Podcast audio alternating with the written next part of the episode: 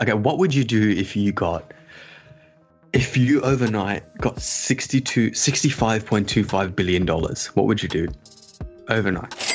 Oh my god.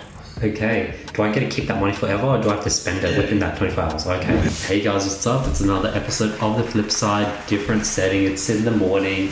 Uh, Krishn's working the night shift again. Um, so we're doing this in the daytime. But yeah, how's everything been, Krishn? I heard you got a new laptop. How come you're using your old one? Is it just for sentimental reasons? That's what you're saying just before this? Yes, good morning everyone. It's 10:30 in the morning, uh, 18th of what is it, May? Yeah, night shift this week, episode 35. 35, dude. 35. Pretty So crazy. many. Yeah, it's insane. I, like I started doing it yesterday. I started going through all our old episodes. I was like, dude, I can't believe we talked about this. We talked about this, this, this, and it's like we talked about a lot of stuff. You know what I mean? But um, yeah. Look, I I'm still on my old laptop. I did buy a new laptop. Um, and I will transition to the new laptop when I finish my university degree, which is in June. So I'll finish in June. I don't know. I started my uni degree on my current laptop. I'm like, oh, you know, it's it's gotten me through so much. It just wouldn't feel right finishing it on the new one. You know, it's it's been there for me. I'll finish it on. I'll finish my degree on the current laptop. But I don't know. I'm kind of like, oh, maybe I'll, just do it anyway. It doesn't really matter. But sentimental. I don't know. I'm, I'm sentimental like that, and also like, it's not superstitious. It's more so sentimental in this situation. Are you superstitious? Not really. I think I agree with you where if you start up your new laptop, you're gonna like lose like a week due to just like transferring things over, figuring it out, playing around, troubleshooting different issues. So it would be you'd lose a week and if you have exams coming up, definitely not ideal. But on the other side, devil's advocate, if it's just sitting there, that's like value and money because you know how every day you use something, you're sort of making use of it, and when you make it, technically it's like money. Like you know how like instead of renting a car, if you own a car, you want to try, try and use the car as much as you can. Um, it's sort of like that. So if it's just sitting there, it's like burning money, sort of. That's the other side, but I get I see point both point of view, and Yeah. also the the sentimental side, I guess. Sentimental side is just me being me, you know what I mean? But 100%. Like, it's literally just sitting there at the moment, barely using it. Like, I use it every now and then just to watch, like, movies because it's got a really nice screen on it, like, like a 4K screen or whatever. But yeah, 100%. Like, as soon as.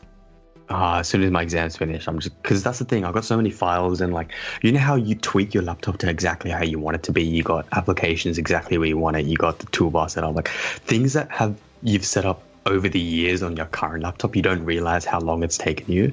And so like I'm I'm conscious of that. So I'm like I know it'll take a long time to switch. So I just finished my last assignment ever at uni actually. So yeah, submitted my last ever assignment. So I can actually transition across because my final exam is online and it's a multiple choice. But um yeah, I'll actually do that tonight. Yeah, why not? I'll, I'll, I'll go gym tonight, maybe tomorrow. Yeah. It'll be fun. It'll be it will be fun. And then, you know, talk about the flip side. You know, we rarely get to talk about you as much, but congratulations on those, you know, two offers that you've gotten. Like that's a that's a big thing, Krishn. Thank you, thank you, thank you. Um, yeah, so you know, when people graduate from uni, they can apply to graduate roles and graduate programs are like, I don't know how it works. It probably works the same in America, or it definitely works the same in America.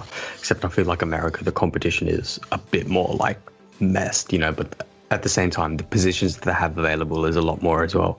But yeah, here, you know, when you graduate, there's always positions that you can go into. I think if you go into like a sciencey degree, there's um you can still apply to like the banks and like you know professional services firms at the same time as well because the banks aren't they don't discriminate in that sense like you can do a bachelor of like agriculture and still end up working in a bank you know what i mean like that's what the banks advertise themselves on and pride themselves on so like i was i was watching like the application you know how banks you know how they always try to um they pro- they put out the propaganda and say, "Oh, come work for us," you know, put out videos like it's an amazing lifestyle, it's amazing.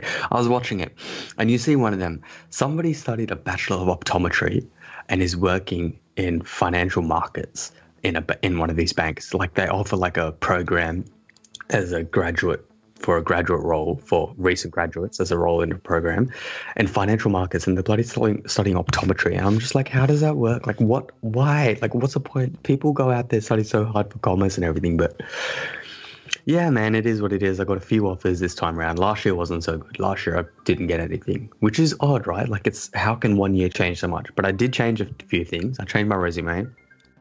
I got a job but yeah, it's it's interesting. I'm keen. I'm super keen for what's ahead, but it's super competitive, dude. It's just not fun the entire process. You got like thousands and thousands and thousands of people applying and only like two spots or three spots available. So it's not fun. So last year when you wasn't a graduate and you were applying, and this year you are a graduate applying, and let's say like five years in to the workforce, could you still apply for like these graduate positions, or how does it work? Yeah.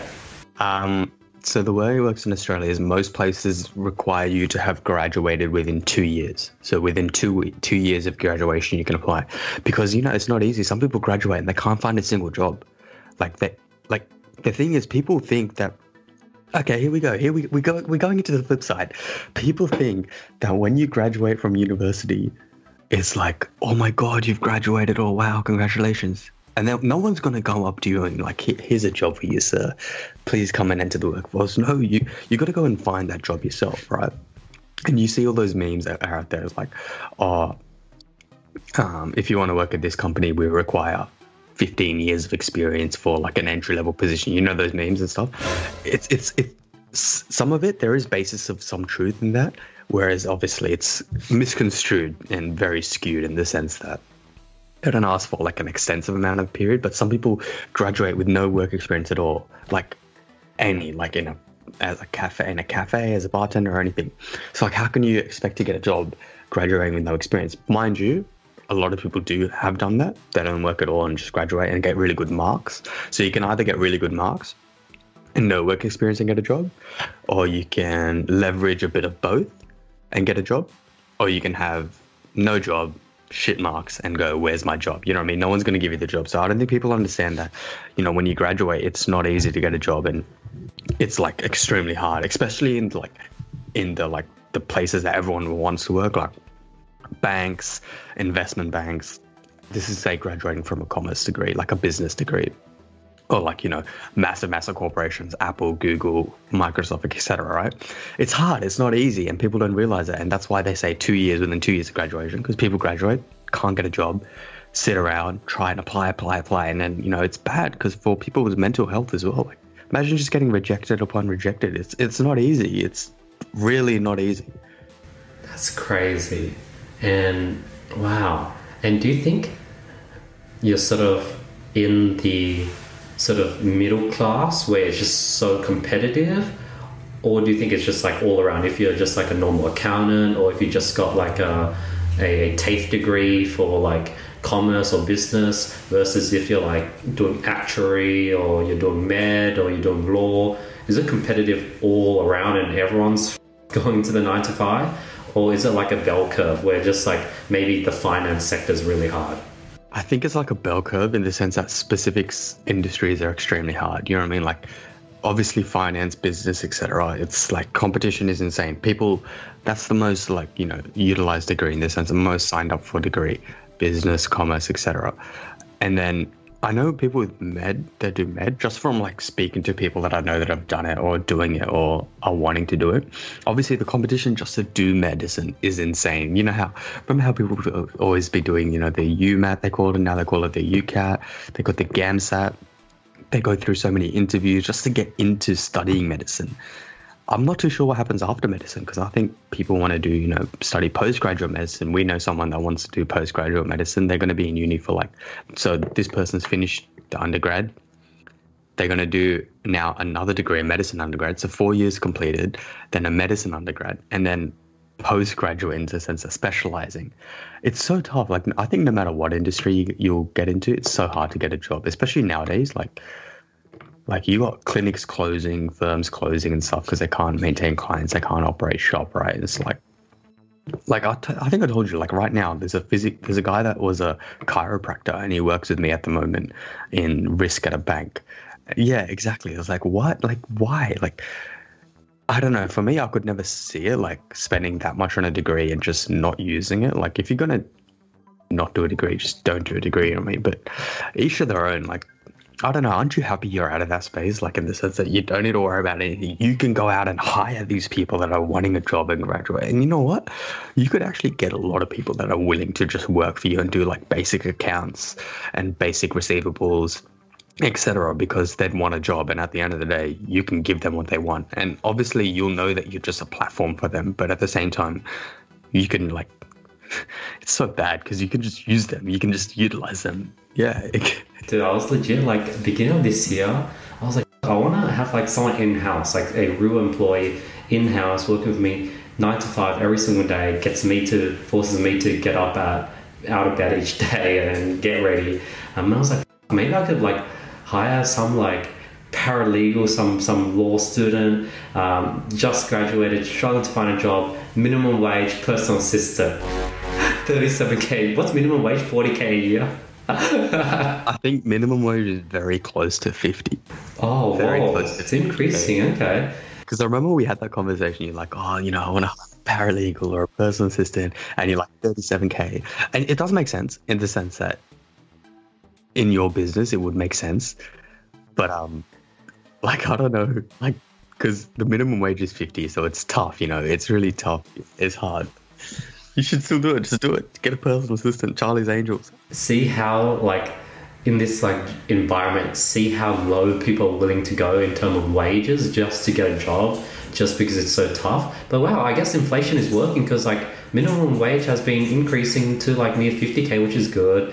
But yeah, this morning I woke up and I was like thinking about, I was like, huh, like if I were going down the corporate route right now, first year, you know, party, second year, start pulling things together, third year, start putting together like a nice day to day routine, studying routine, start applying for volunteering, start doing extracurricular activities, start going to all these different freaking um, uh, what do you call what's the word where it's like fake? Everyone's put up a fake like there's fake sort of like seminars or those things where people just go networking just to events. networking events like go to like the business like balls and do all those things and they start just applying to everywhere three years in you know, get one job while I get that job, still networking with other sort of managers and different firms and like freaking being like a snake and still applying to 10 other jobs while I still got this job. And literally every six months try to get to the next job and jump and jump. And then getting to know other business people and joining small firms and startups, helping them grow up their thing, then jumping back to like the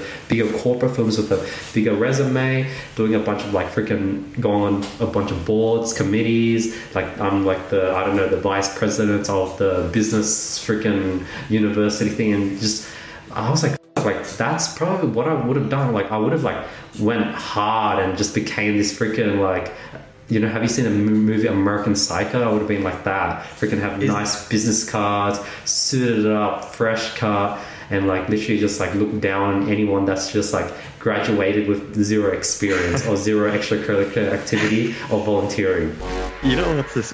You know what the weird? It just sounds so weird and unlike you at all. Like imagine, like thinking about it now. Like, could you ever see yourself in that sort of situation? Like, no way. You know what I mean? Like you look back at everything you've done just this year, last year alone, in the past one year alone. Could you imagine you being in uni, like you know, just you know, being a, like a normal uni student? Because at the moment, what you've done alone, like people at uni that are graduating wouldn't be able to like fathom it or like be able to like understand as to like what's going on. But like you've done this, you've you've set up your own business, you know exactly what it means to do that. If anything, like you doing this, you get a holistic understanding more so than what a student graduates with just the learnings they have from a textbook and the lecturer lecturer usually doesn't give a shit about them. Whereas you've built something from the ground up, hired people, you know what the HR function is like, you know what the accounting function is like. You have a good relationship with your accountant. Like you've done. That's actually kind of sick, you know. Like, I don't think you realize it's actually kind of sick. When you said, I was like thinking, huh? If in an alternate universe, if I went down that route, because that I think I like you know I was sort of on that route. Like in uni, I was like freaking just like past papers every single day, every day, three different past papers, writing an essay every day, doing a a chemistry or physics past paper every day, doing a maths past paper every day, um, freaking just pumping out essays just like a robot, um, just like grinding it out. Um, I was like trying to work, earn money, and like I was like trying to do volunteering. I was like in the Bankstown Youth Committee. I got like a co-op interview, and I was like going down that route. I was like freaking gunning to be like one of those like freaking um, I don't know what you call them, but um, I, if, if I went down that route, I reckon like in an alternate universe, me right now, I'd probably be like maybe like a assistant or like a personal assistant or like a mini version of some like big financial guy and, I, and I'm basically somehow finesse my way up to where now I'm working side by side with him. I'm carrying all his books, I'm joining all his meetings,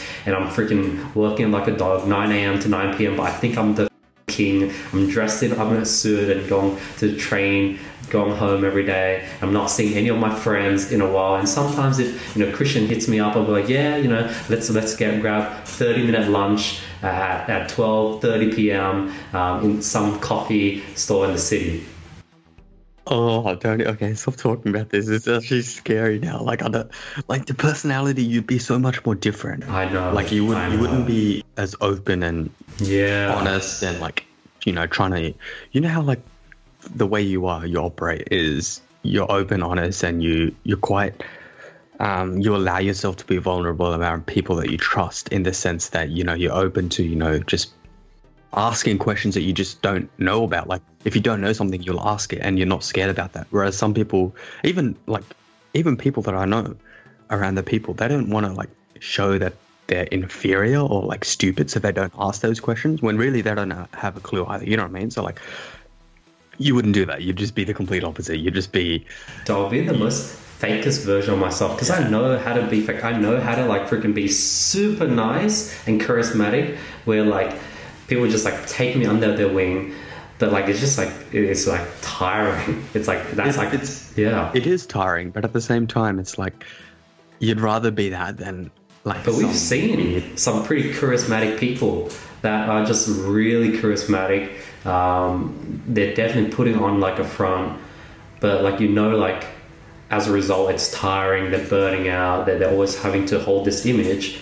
But like we've seen people who are just like like beasts. I think like that's like a bit like I, I, like it's like a I'm trying to put the word like whether it's like psycho psychopathic or like um, personality disorder like it's like it's like not healthy to do something like that but that's like the freaking the most extreme evil like freaking you're this super nice guy that everyone loves you're super savage you're like you have like intentions like yeah thank god i didn't go down that route yeah Yeah, like it's, it, it takes a lot to maintain as well. Like, I don't know, like I, I even for myself, like I just like to take a stand on the side and just look around and just watch everyone do their stuff and everything. You know what I mean? Like as opposed to just wanting that, wanting this, you know, like exerting like unnecessary, massive, huge energy, huge hog energy on someone if they don't know something or like act as in like mansplaining something to someone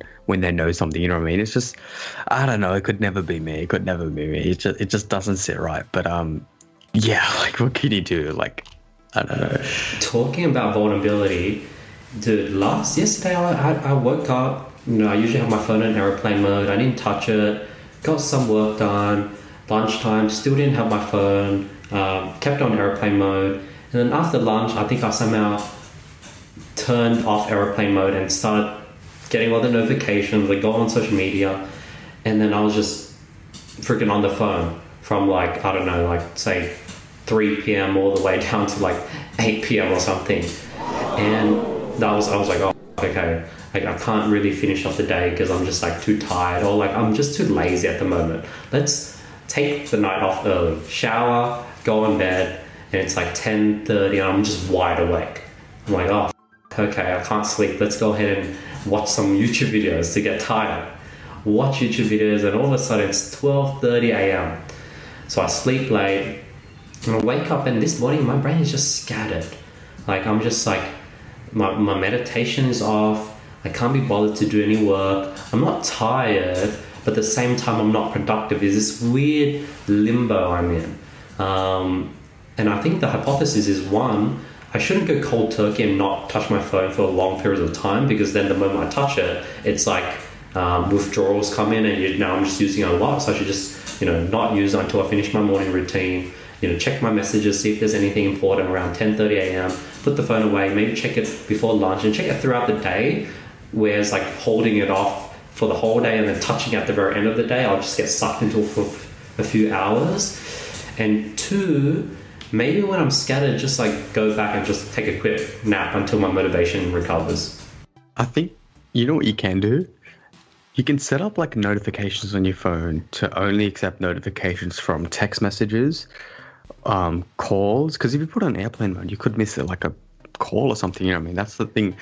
What you could do is just either turn Wi-Fi off so you don't get the notifications. You only get important ones, or you can like set up notifications. I don't know. Like on my phone, I can set up notifications to only be received from um, text calls or like certain apps, or like if you don't want apps, Do you you can just disable them. swipe down to see your notifications? Is that a thing? You swipe down? Yeah, yeah. Do you find yourself every time you go on your phone, you just swipe down? Like you unlock, swipe down. Like I'm always swiping down, checking to see if there's like a new message, and it's like a bit of a weird habit. Like I would log on, I'd go unlock, swipe down, and then you're just like, yeah. Kind of, yeah. I know what you mean. Yeah, because when you see the bubble, um, the notification icon at the top of your phone, it's it's not. Oh man, so It's, addictive. it's, it's like easy to, yeah. I'm just looking at those new messages and notification, and dopamine is just rushing into my head. So I think um, either turn Wi-Fi off or like I set it up in a way where I have do not disturb on from a certain amount of time. So from you know time X to time Y, and I can set it up customly. Um, depending on the time. So you can set it up to be, say, 9 a.m. to 10 a.m. or 9 a.m. to 12 p.m. And after that, look at it all because you won't get the notification and your phone won't vibrate or buzz or anything. And then after that, do that because there's just no point. You're always stuck on it. Like we've talked about it before, cold turkey doesn't really work because you're just naturally drawn to it. It's so hard to cold turkey something in this day and age unless like something's really happened where you just don't want to look at anything anymore. But I don't think cold turkey works. But yeah, like probably try and do it. But like you just gotta, I don't know, bro. I think it's all the crypto as well getting to you. You know, crypto's on the floor at the moment. Um, yeah, everything's happening, but nah, I- think don't cold turkey. Cold turkey won't work either. Just set up a notification on your system on your phone. I don't know if you can on iPhones or not. I don't really know, um, but try that, see if it works, and then from there you got to move on. But yeah, dude, like w- w- I don't want to talk about crypto again, but we're going to talk about it briefly. Oh god, bro, Elon Musk, bro. Did you see? Um, He, sold holds a- Bitcoin or something. yeah, he holds a lot. How much? How much does he hold in market value? I heard it's like an astronomical percentage. Well, I know for Dogecoin, he holds 29% of Dogecoin, so that's a bit. Um, but for crypto, I think he owns 1.5 billion worth of Yeah. Bitcoin. Um, but there's like a lot, like I think there's 1 trillion Bitcoin. Hey, it's its lowest since February. That's a decent time to jump in. But yeah, like he holds a lot, so surely he could like influence a lot of the market Yeah, let's. value Ca- of Bitcoin, wouldn't he? I haven't ever calculated, but I want to see. Okay, holy shit! So Dogecoin, there's 8.909 billion. If he owns 29%, he owns 2.3461 billion. Now times that by a billion. Okay, billion. That is damn. Billions are a lot of zeros. okay, billion is that's three zeros, three zeros, three so nine and times that by 50 cent. Holy crap, he has 1020. Oh wow, that's not much actually. Has 1 billion worth of Dogecoin. Whew, But that's actually a lot a actually. lot. Yeah. And that billion, he probably only invested in the initial like one tenth of that because Dogecoin went to like, he's probably bought it at like way lower. Who started Dogecoin? Like, I'm so confused. Like, who started these? Who starts these altcoins? Like, can we start a coin ourselves? Like, what's the process of doing it? How do we do it? Oh, actually, I was wrong. I was wrong. The market cap is 64 billion. Holy shit. He owns 18 billion worth of Dogecoin. oh, Damn. He controls the entire. Yeah, no wonder he's pushing it so hard. Yeah. It's a bit like people are saying how it's like lightweight, like illegal. It's like market manipulation. It's insider trading. It's like low It key, is. like very 100%. not good. Yeah. And he's capitalizing on it because the market is unregulated. Yes. There's no regulators in the market. Bro, imagine starting up a cryptocurrency regulator. If we start up our own regulation company. That's a good idea. That's a really good idea, dude. There's no regulation companies out there. If you start a regulation company that one individual can't hold more than X percentage of it, or if they do hold more than X percentage of it, I don't know, like How does a They- regulation company work? Are you then your one sole client is like the government? So, think of it like ASIC, right? It would essentially be you'd have to have a regulator in each country because crypto is essentially decentralized, right? It doesn't really have like a country in that sense. Like you can have a cryptocurrency, you can hold a cryptocurrency, but it's not an American one or anything. It's decentralized. It doesn't have a country of origin. It's just a freaking internet currency.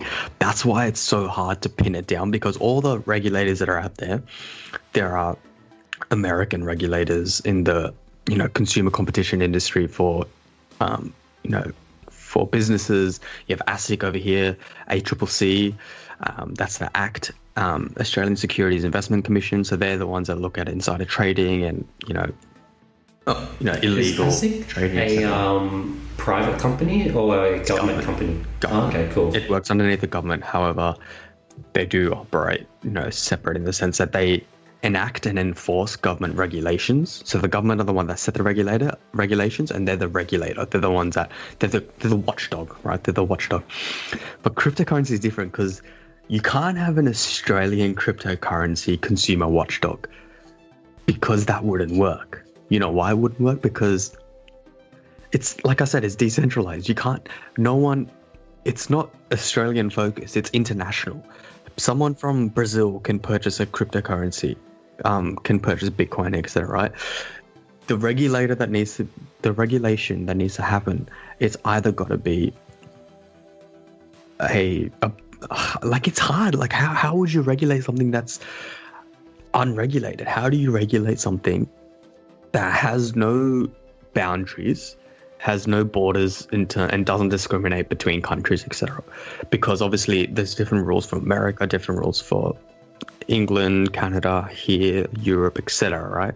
And because of that, like I'm just trying to think about it. Like you'd have to form like a cryptocurrency regulator by itself, and it to, it had it would have to be an international organization. But to do that, you and I wouldn't be able to start such a thing. It would have to be a an internationally agreed upon government backed organization. So like all the governments come together and combine and create what I don't know. Like I'm interested to hear what your thoughts are on this. It's pretty crazy how like I recently been studying like the taxes for crypto and how companies like Binance, BTC Markets, CoinSpot, they're all like connected to the government where every time you do trades on it, like the government like they send the government or the government can request your trade history because you put in your ABN number, you put in your details, your driver license, so they can track everything. Um, but there are ways where you can then withdraw money into your wallet, have the money in your you know wallet, and transfer that into something like Pancake Swap, which is decentralized, and just trade buy and sell through there, and no one would ever know what's happening. And then obviously, if you want to get fiat, then you could go ahead and transfer some Ethereum back or some Bitcoin back to Binance, sell it for Australian dollars, and then now you pay tax on the Australian dollars that you take out. Or maybe you just put in 60k and you, you, you withdraw 60k and you actually don't incur any taxes. And then you just, for the future, you just then use your wallet money to pay whatever you need tax free. Uh, but then again, if you then buy a house with Bitcoin, the government's going to be like, "Where'd you get the money to buy the house?" And then, so th- there's definitely things like that. But it's pretty crazy how like crypto's like it's it's a yeah, it's like this weird untapped space We can literally do everything behind the scenes. It's it just reminds me of like an like you know those movies how you see like a shady shady under not underground but shady little sidewalk and like you, you've seen Harry Potter right Yeah. you know remember Diagon Alley Mm-hmm. yeah cryptocurrency just reminds the whole market just reminds me of Diagon Alley, where in the sense that no, it's just it's just a weird, weird place in the sense that like anything can happen, anyone can do anything they want without any real repercussions, and it's only a matter of time before regulators step in. So I actually think I might chuck a chuck a little bit of money in it at the moment because why not, right? But I reckon that now is like the only time when you put in money, you could see 10x returns in a year, 5x returns in a year, and then every four years, every cycle, the returns are going to get less and less. Um, and like I know that future me is going to wish I put my whole everything I own into it. Um, but I, like I've, I've put in as much as I could but like I think I'm gonna try like just try to put as much as I can in. I'm gonna grind really hard every money money I I'm gonna put it into crypto. Just because the returns right now are just so crazy. Um, even if you buy at the peak and you just hold it for the next 10 years you'll still get 10x returns in 10 years time which is like a 100% return every year which is unheard of. But literally in 50 years time when everyone uses cryptocurrency the returns are going to go down to like 2 3% a year. Or there's going to be zero returns because it's just going to be this stable, deflationary, inflationary sort of asset that keeps the whole market stable because no one can print more money, no one's controlling it, yeah. and it finds. Yeah. Um, market discovery, price discovery finds like the sweet spot where now it's now like worth gold, but it's even more it's even more consistent in gold because you can't print, you can't mine more gold. Yeah, and until it hits that stage, that's when it'll even out. I reckon that mark will even out. But until then, it's kind of like just send it, eh? Like, yeah, yeah send like, it. That's, yeah, the, that's the only way I can think about it, other than oh, I'm gonna do it right now. I'm gonna think about doing it right now. But um, yeah, I just I just started like doing a basic ETF stuff and like individual stocks. Might hit up our mutual friend and ask for his opinion about a stock. But um, yeah, that's that's our crypto update for this week. We won't go more into it because we, we, we tend to do that a lot in every week. I think every week we'll do it. Every week there's something new happening. So at the moment, cryptocurrency, like we're seeing that it's flawed a little bit in the price. It's there's a little bit of like gray area around it. It's like the hot topic for everyone. But you know, one thing that we didn't talk about the other week. Okay, what would you do if you got if you overnight got 62 65.25 billion dollars what would you do overnight. Oh my god. No no no this isn't like a scenario that actually happened. I'm just giving you like what would you do with it? Damn like uh, okay. Do i get to keep that money forever or do i have to spend yeah, it within yeah. that 24 hours? Okay. Because you know you know who's getting it? Who? M- melinda gates. Oh damn. If if they decide to split equally the fortune that they've amassed Melinda would get $65.25 billion. Wow. And should be, should immediately become more richer than um, Mackenzie Scott, which is Jeff Bezos's ex-wife. But I don't know. I have to say, so much money. I have to say, Melinda Gates is a G, like in the sense that she, she, you know, she's always been vouching for humanitarian causes, and she's actually like, you know, she's I'm not saying that Mackenzie Scott didn't deserve it because she was just Be- Jeff Bezos' wife, but like everyone knows that Melinda Gates has done a lot. You know what I mean? And that's a lot of money, dude. Overnight, like just sixty-five billion dollars. It's like I was thinking about, like I'll go ahead and buy a bunch of Bitcoin, buy a bunch of CryptoPunks, buy a nice, let's say, buy a brand new G wagon. Buy a um, boat. Buy, buy, a boat. Buy my mom. Pay off my mom's mortgage. Buy a nice house. Buy a private jet but even after doing that, you've probably spent at most like 500 mil, and that's like literally half a percent or one percent of all your money. What it's not even a it's yeah. not even a chip on your shoulder. Yeah. And now you got everything you want. I'll go eat five star restaurant, eat nice food, freaking just like fill myself up. But then what next? That's pretty scary. Thinking like, yeah. And you know why it's scary? Because where do, where do you derive your happiness from? Yeah. Yeah. At the moment, at the moment, mine is money. I'm not gonna yeah, lie. Yeah, same. Mine is earning money. Keeps me pushed going. Yeah, it keeps me going, keeps me pushed, and like you know, when I earn that money, I'm like, okay, good. Obviously, now I want to start more, but at the same time, when you have it all, where like that's when you that's I think that's why like you see a lot of people that are like a little richer like talk about depression and stuff. It's because they literally can get whatever they want in the world in terms of the, anything that has a monetary price on it. However, anything that doesn't, they can't get, and as a result, they're not happy. It's a trade-off, isn't it? Like I've even thought about like if my mom say passed away and, and gave me her house, and then my network in, instantly increased by like a few hundred thousand, um, it would make me not as happy because like like now it's something that I haven't earned. It's something that's not mine. I didn't go through like blood, sweat, and tears to earn it, and like you know, a, a, part of me definitely wants to just like give it to my sisters for sure and not take anything because I know how good it feels to earn everything that you have. And when it's like given to you, like, you know, my dad's let me hold, let's say he, he put in $50,000 in my bank account for to hold for him and then I given it back to him. But when I got that extra 50,000, I didn't really think of it as mine. Um, but if I did, it would be this weird, unhealthy thing where I'll be like, right, let's spend it all on crypto and buy a bunch of Bitcoin because you don't have any pain since it was just given to you. Um, whereas if it's your own money, you sort of feel every dollar that you spend because you've sweat for every dollar. Um, yeah, like that's something I've definitely thought about. Like if I was given money, w- what do I do with it? It's like, it's like, let's have a more like genuine, not genuine scenario, but like a more, um, let's say, I don't know, we'll just say a, a separate scenario. Say you won the lottery. Winning the lottery makes it like puts everything in a lot deeper context because you like winning the lottery is associated with positive feelings, happiness, and like okay, you suddenly got that much money. Obviously, yeah, you didn't earn it, but at the same time, you felt like you did because you've won it. I mean, that's what the whole term. It felt like you've won the lottery. You know what I mean? Like that's what it means when you come across good luck. It's obviously different, but yeah, you're 100% right. If, however you come about the money that you obtain makes you feel differently about how you want to use it, where you want to. Like obviously, if you receive money from um, deceased estates, you know what deceased estates are, right? Like yeah, yeah. If you receive money from deceased estates, it's like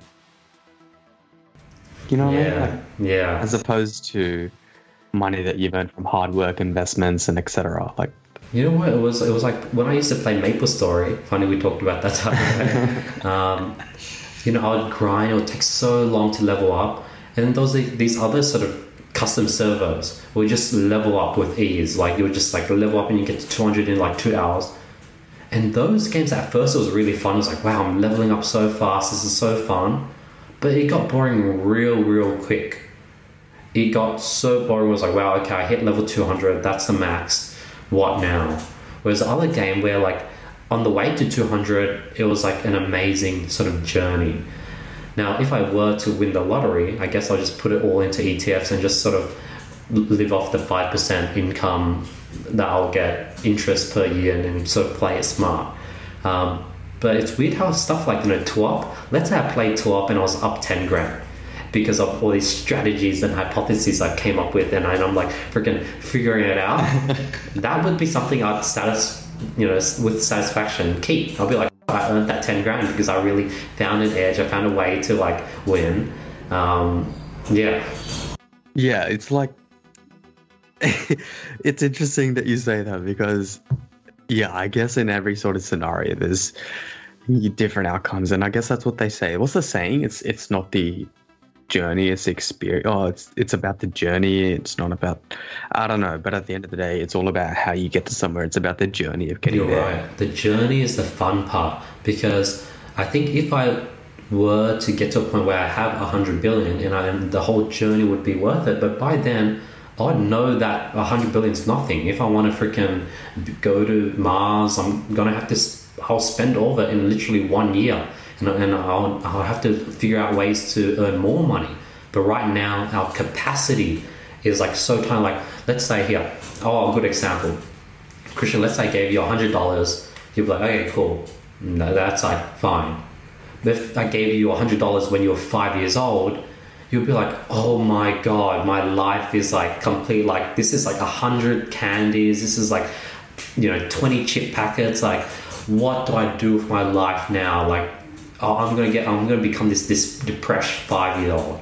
So I think it's like a bit of that. Like, if I was given a hundred billion right now, I'd get depressed. But if I was given 100 billion when I'm like age 50 and my net worth is 100 billion, I'll be like, okay, cool, I know what to do with this. This is actually going to come in handy. I know how to spend this in the right way to take it further.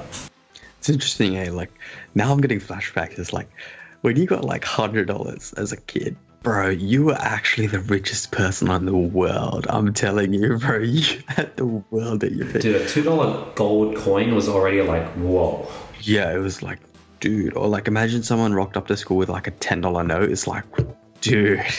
dude. And if you had a $20 note, game over. Yeah, Game honestly. over.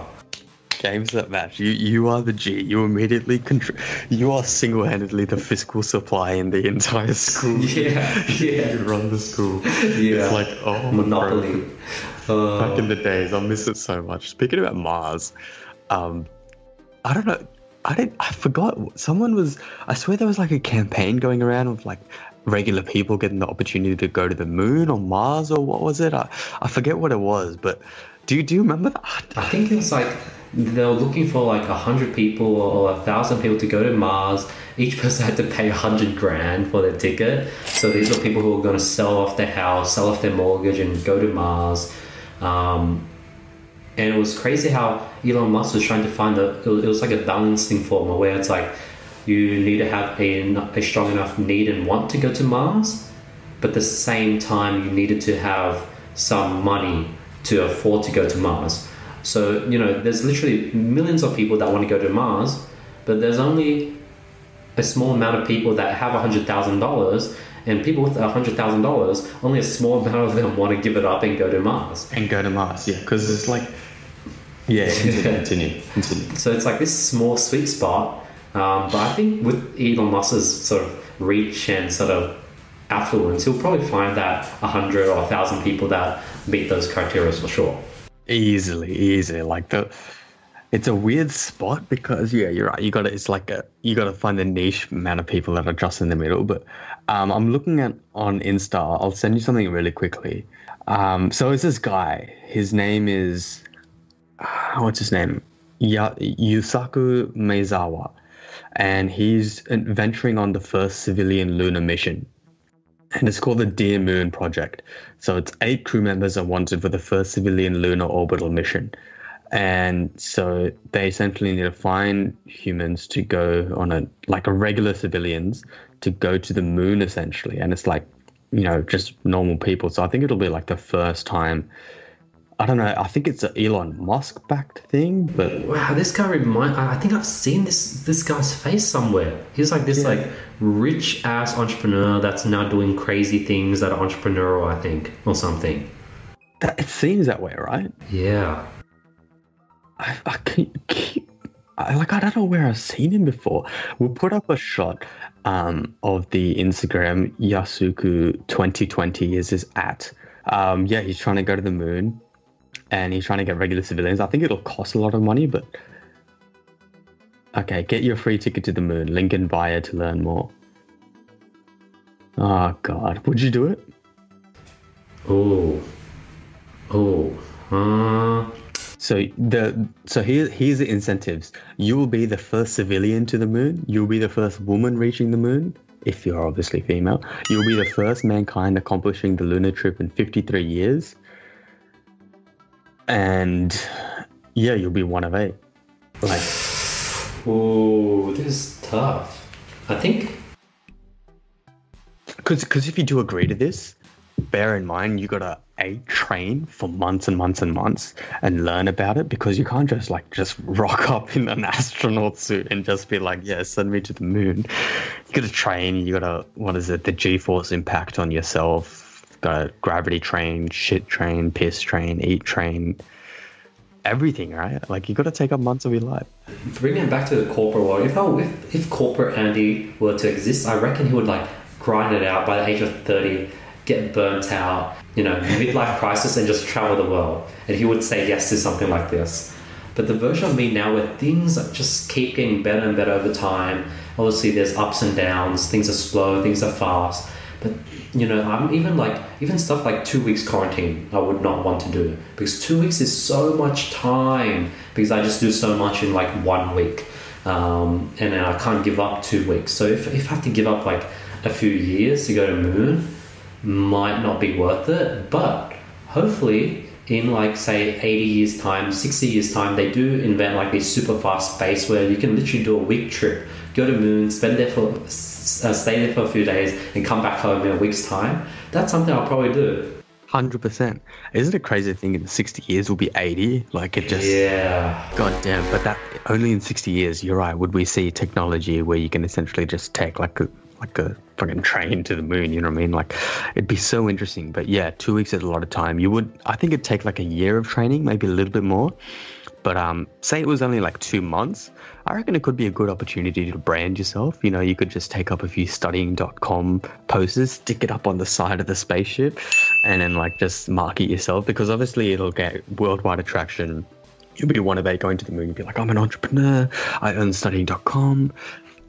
That's actually pretty smart. That might be actually worth it. Like if I change it into a PR stunt, huh, that might actually be worth it. You're right. And then you call out Jake Paul at the same time. Yeah, yeah. That's what Jake Paul.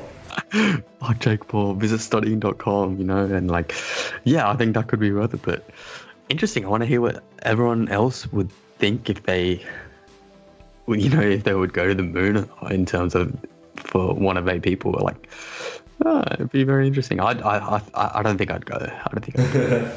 Only because it's just like, you're right. It's just so much time. And it's just like, maybe you're right. Maybe 30 years down the track, midlife crisis, send it. I'm down. Like, it's crazy how we're both in a state where there's just so much growth and so much going on.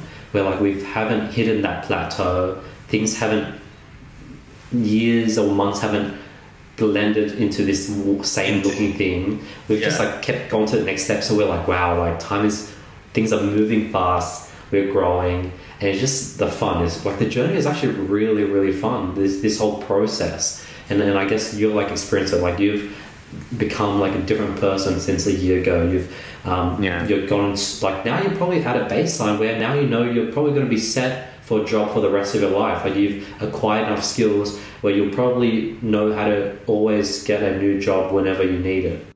Yeah, that's true. Like I'm at, I'm at a small plateau. Like you know how on a curve it's like plateaus a little bit and then it keeps going. I think I'm at that small plateau at the moment. I think we all are. We're all at that small plateau at the moment where we know that in the future, you know, Dogecoin to the moon. You know what I mean? Like it'll just keep going up. But yeah, like we'll see what happens in the future. On that topic, before we end it, last night when I was having a shower, I was really thinking about that topic on how like wow, I haven't had this like exponential leap in a while. Like my last exponential leap, if I was thinking about it, was probably first year uni, yeah, uh, second year uni, where I figured out drop shipping, got on a bunch of news articles, was went from like making nothing to like sort of ish, nearly making like six. Oh, well, I was making six figures a year, but I wasn't netting six figures a year going to America, San Francisco, working in startups, being surrounded by all these cool supercars and people, that was like my like exponential leap. I went from like being this normal uni kid to like doing all these crazy things. And then since then it's been nearly three years of just like just steady. Things have just been steady and I haven't had that next exponentially. Now I'm feeling it's coming soon. I just need to keep pushing. But sort of like Bitcoin, how like it just goes up, down, up, down. And obviously I'm not on a downtrend. But if it was in Bitcoin term, I am going through like a bear market right now, and um, I'm slowly pushing towards that next sort of bull market where it's just going to be a massive leap, and it's like a paradigm shift. I just jump to the next level, and it's weird with life. You don't really take small steps forward um, even though I said every day you should take one small step forward, but I mean when it comes to like progression, you it's usually like you take no steps at all. You take like a small step forward, but then you take a small step back, and you just hover around and like the same spot, or you just take this big, like it's checkpoints. Life is like checkpoints. That's it. Yeah, like right now, if I were to give up, I probably drop down to the to the person who can make you know six figures drop shipping know some cool people travel the world um, get on news articles here and there. But to get to a point where I'm like consistently making say seven figures every year, freaking going like traveling in like nice private jets. Obviously, I don't own one yet. Being surrounded by other really affluent people um, that are really doing well. I need it. I'm getting. I want to get to that checkpoint where like that's the new baseline. So I think in your life now, looking back, every four years, if you keep pushing it, you hit this new checkpoint where it's just a four year grind to get to that next checkpoint. But once you hit it, that's your new baseline. I agree. I think, I think obviously the the time frame in terms of every four years, three years, two years is different for everyone. Some people it's one year, some people it's two, but I think a good time frame is four to five years.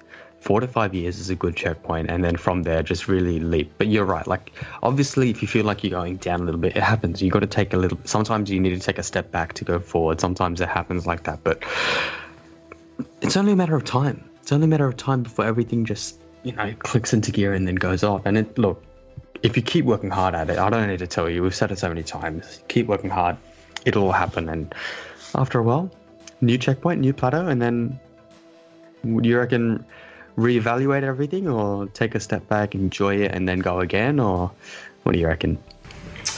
Not me. I, um, I tell myself that I want to really embrace it and really milk it as much as I can this time.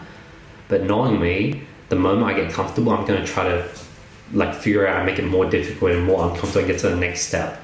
Um, it's crazy which is, which because, is normal. It's natural progression. Yeah, Yeah. it's crazy how like before I figured out dropshipping, before that first paradigm shift, whenever I would talk to like say Kevin, one of my old friends, we would catch up and I'll be like, yeah, I'm getting close. You know, I'm, I'm figuring it out. You know, getting there.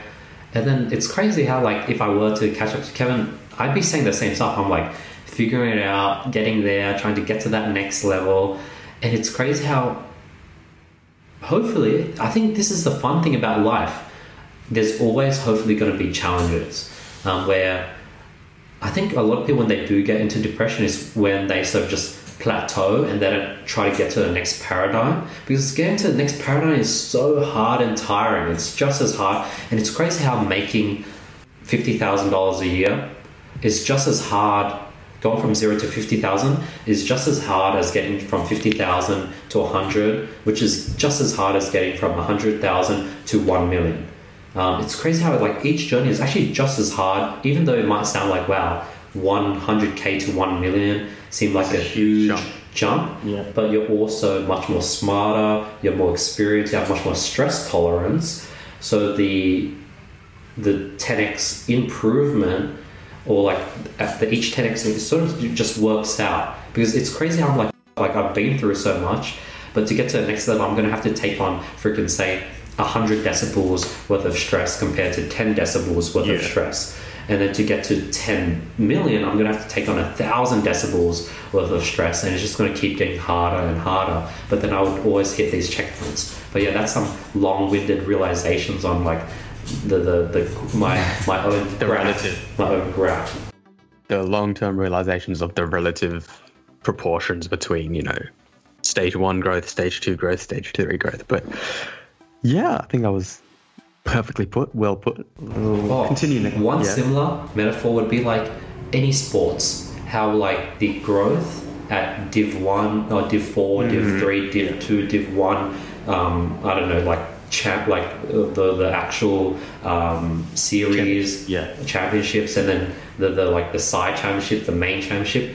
Each one, it's like it gets it gets exponentially harder and for some reason it doesn't get any easier even though you're getting better and better it's still just as hard to get to the next level even though now you're in the top 1% That's why watching competitive sport with different tiers is so interesting because yeah, you're 100% right. It gets so much harder as you go up, but you get accustomed to it. You you know grow with the pressure.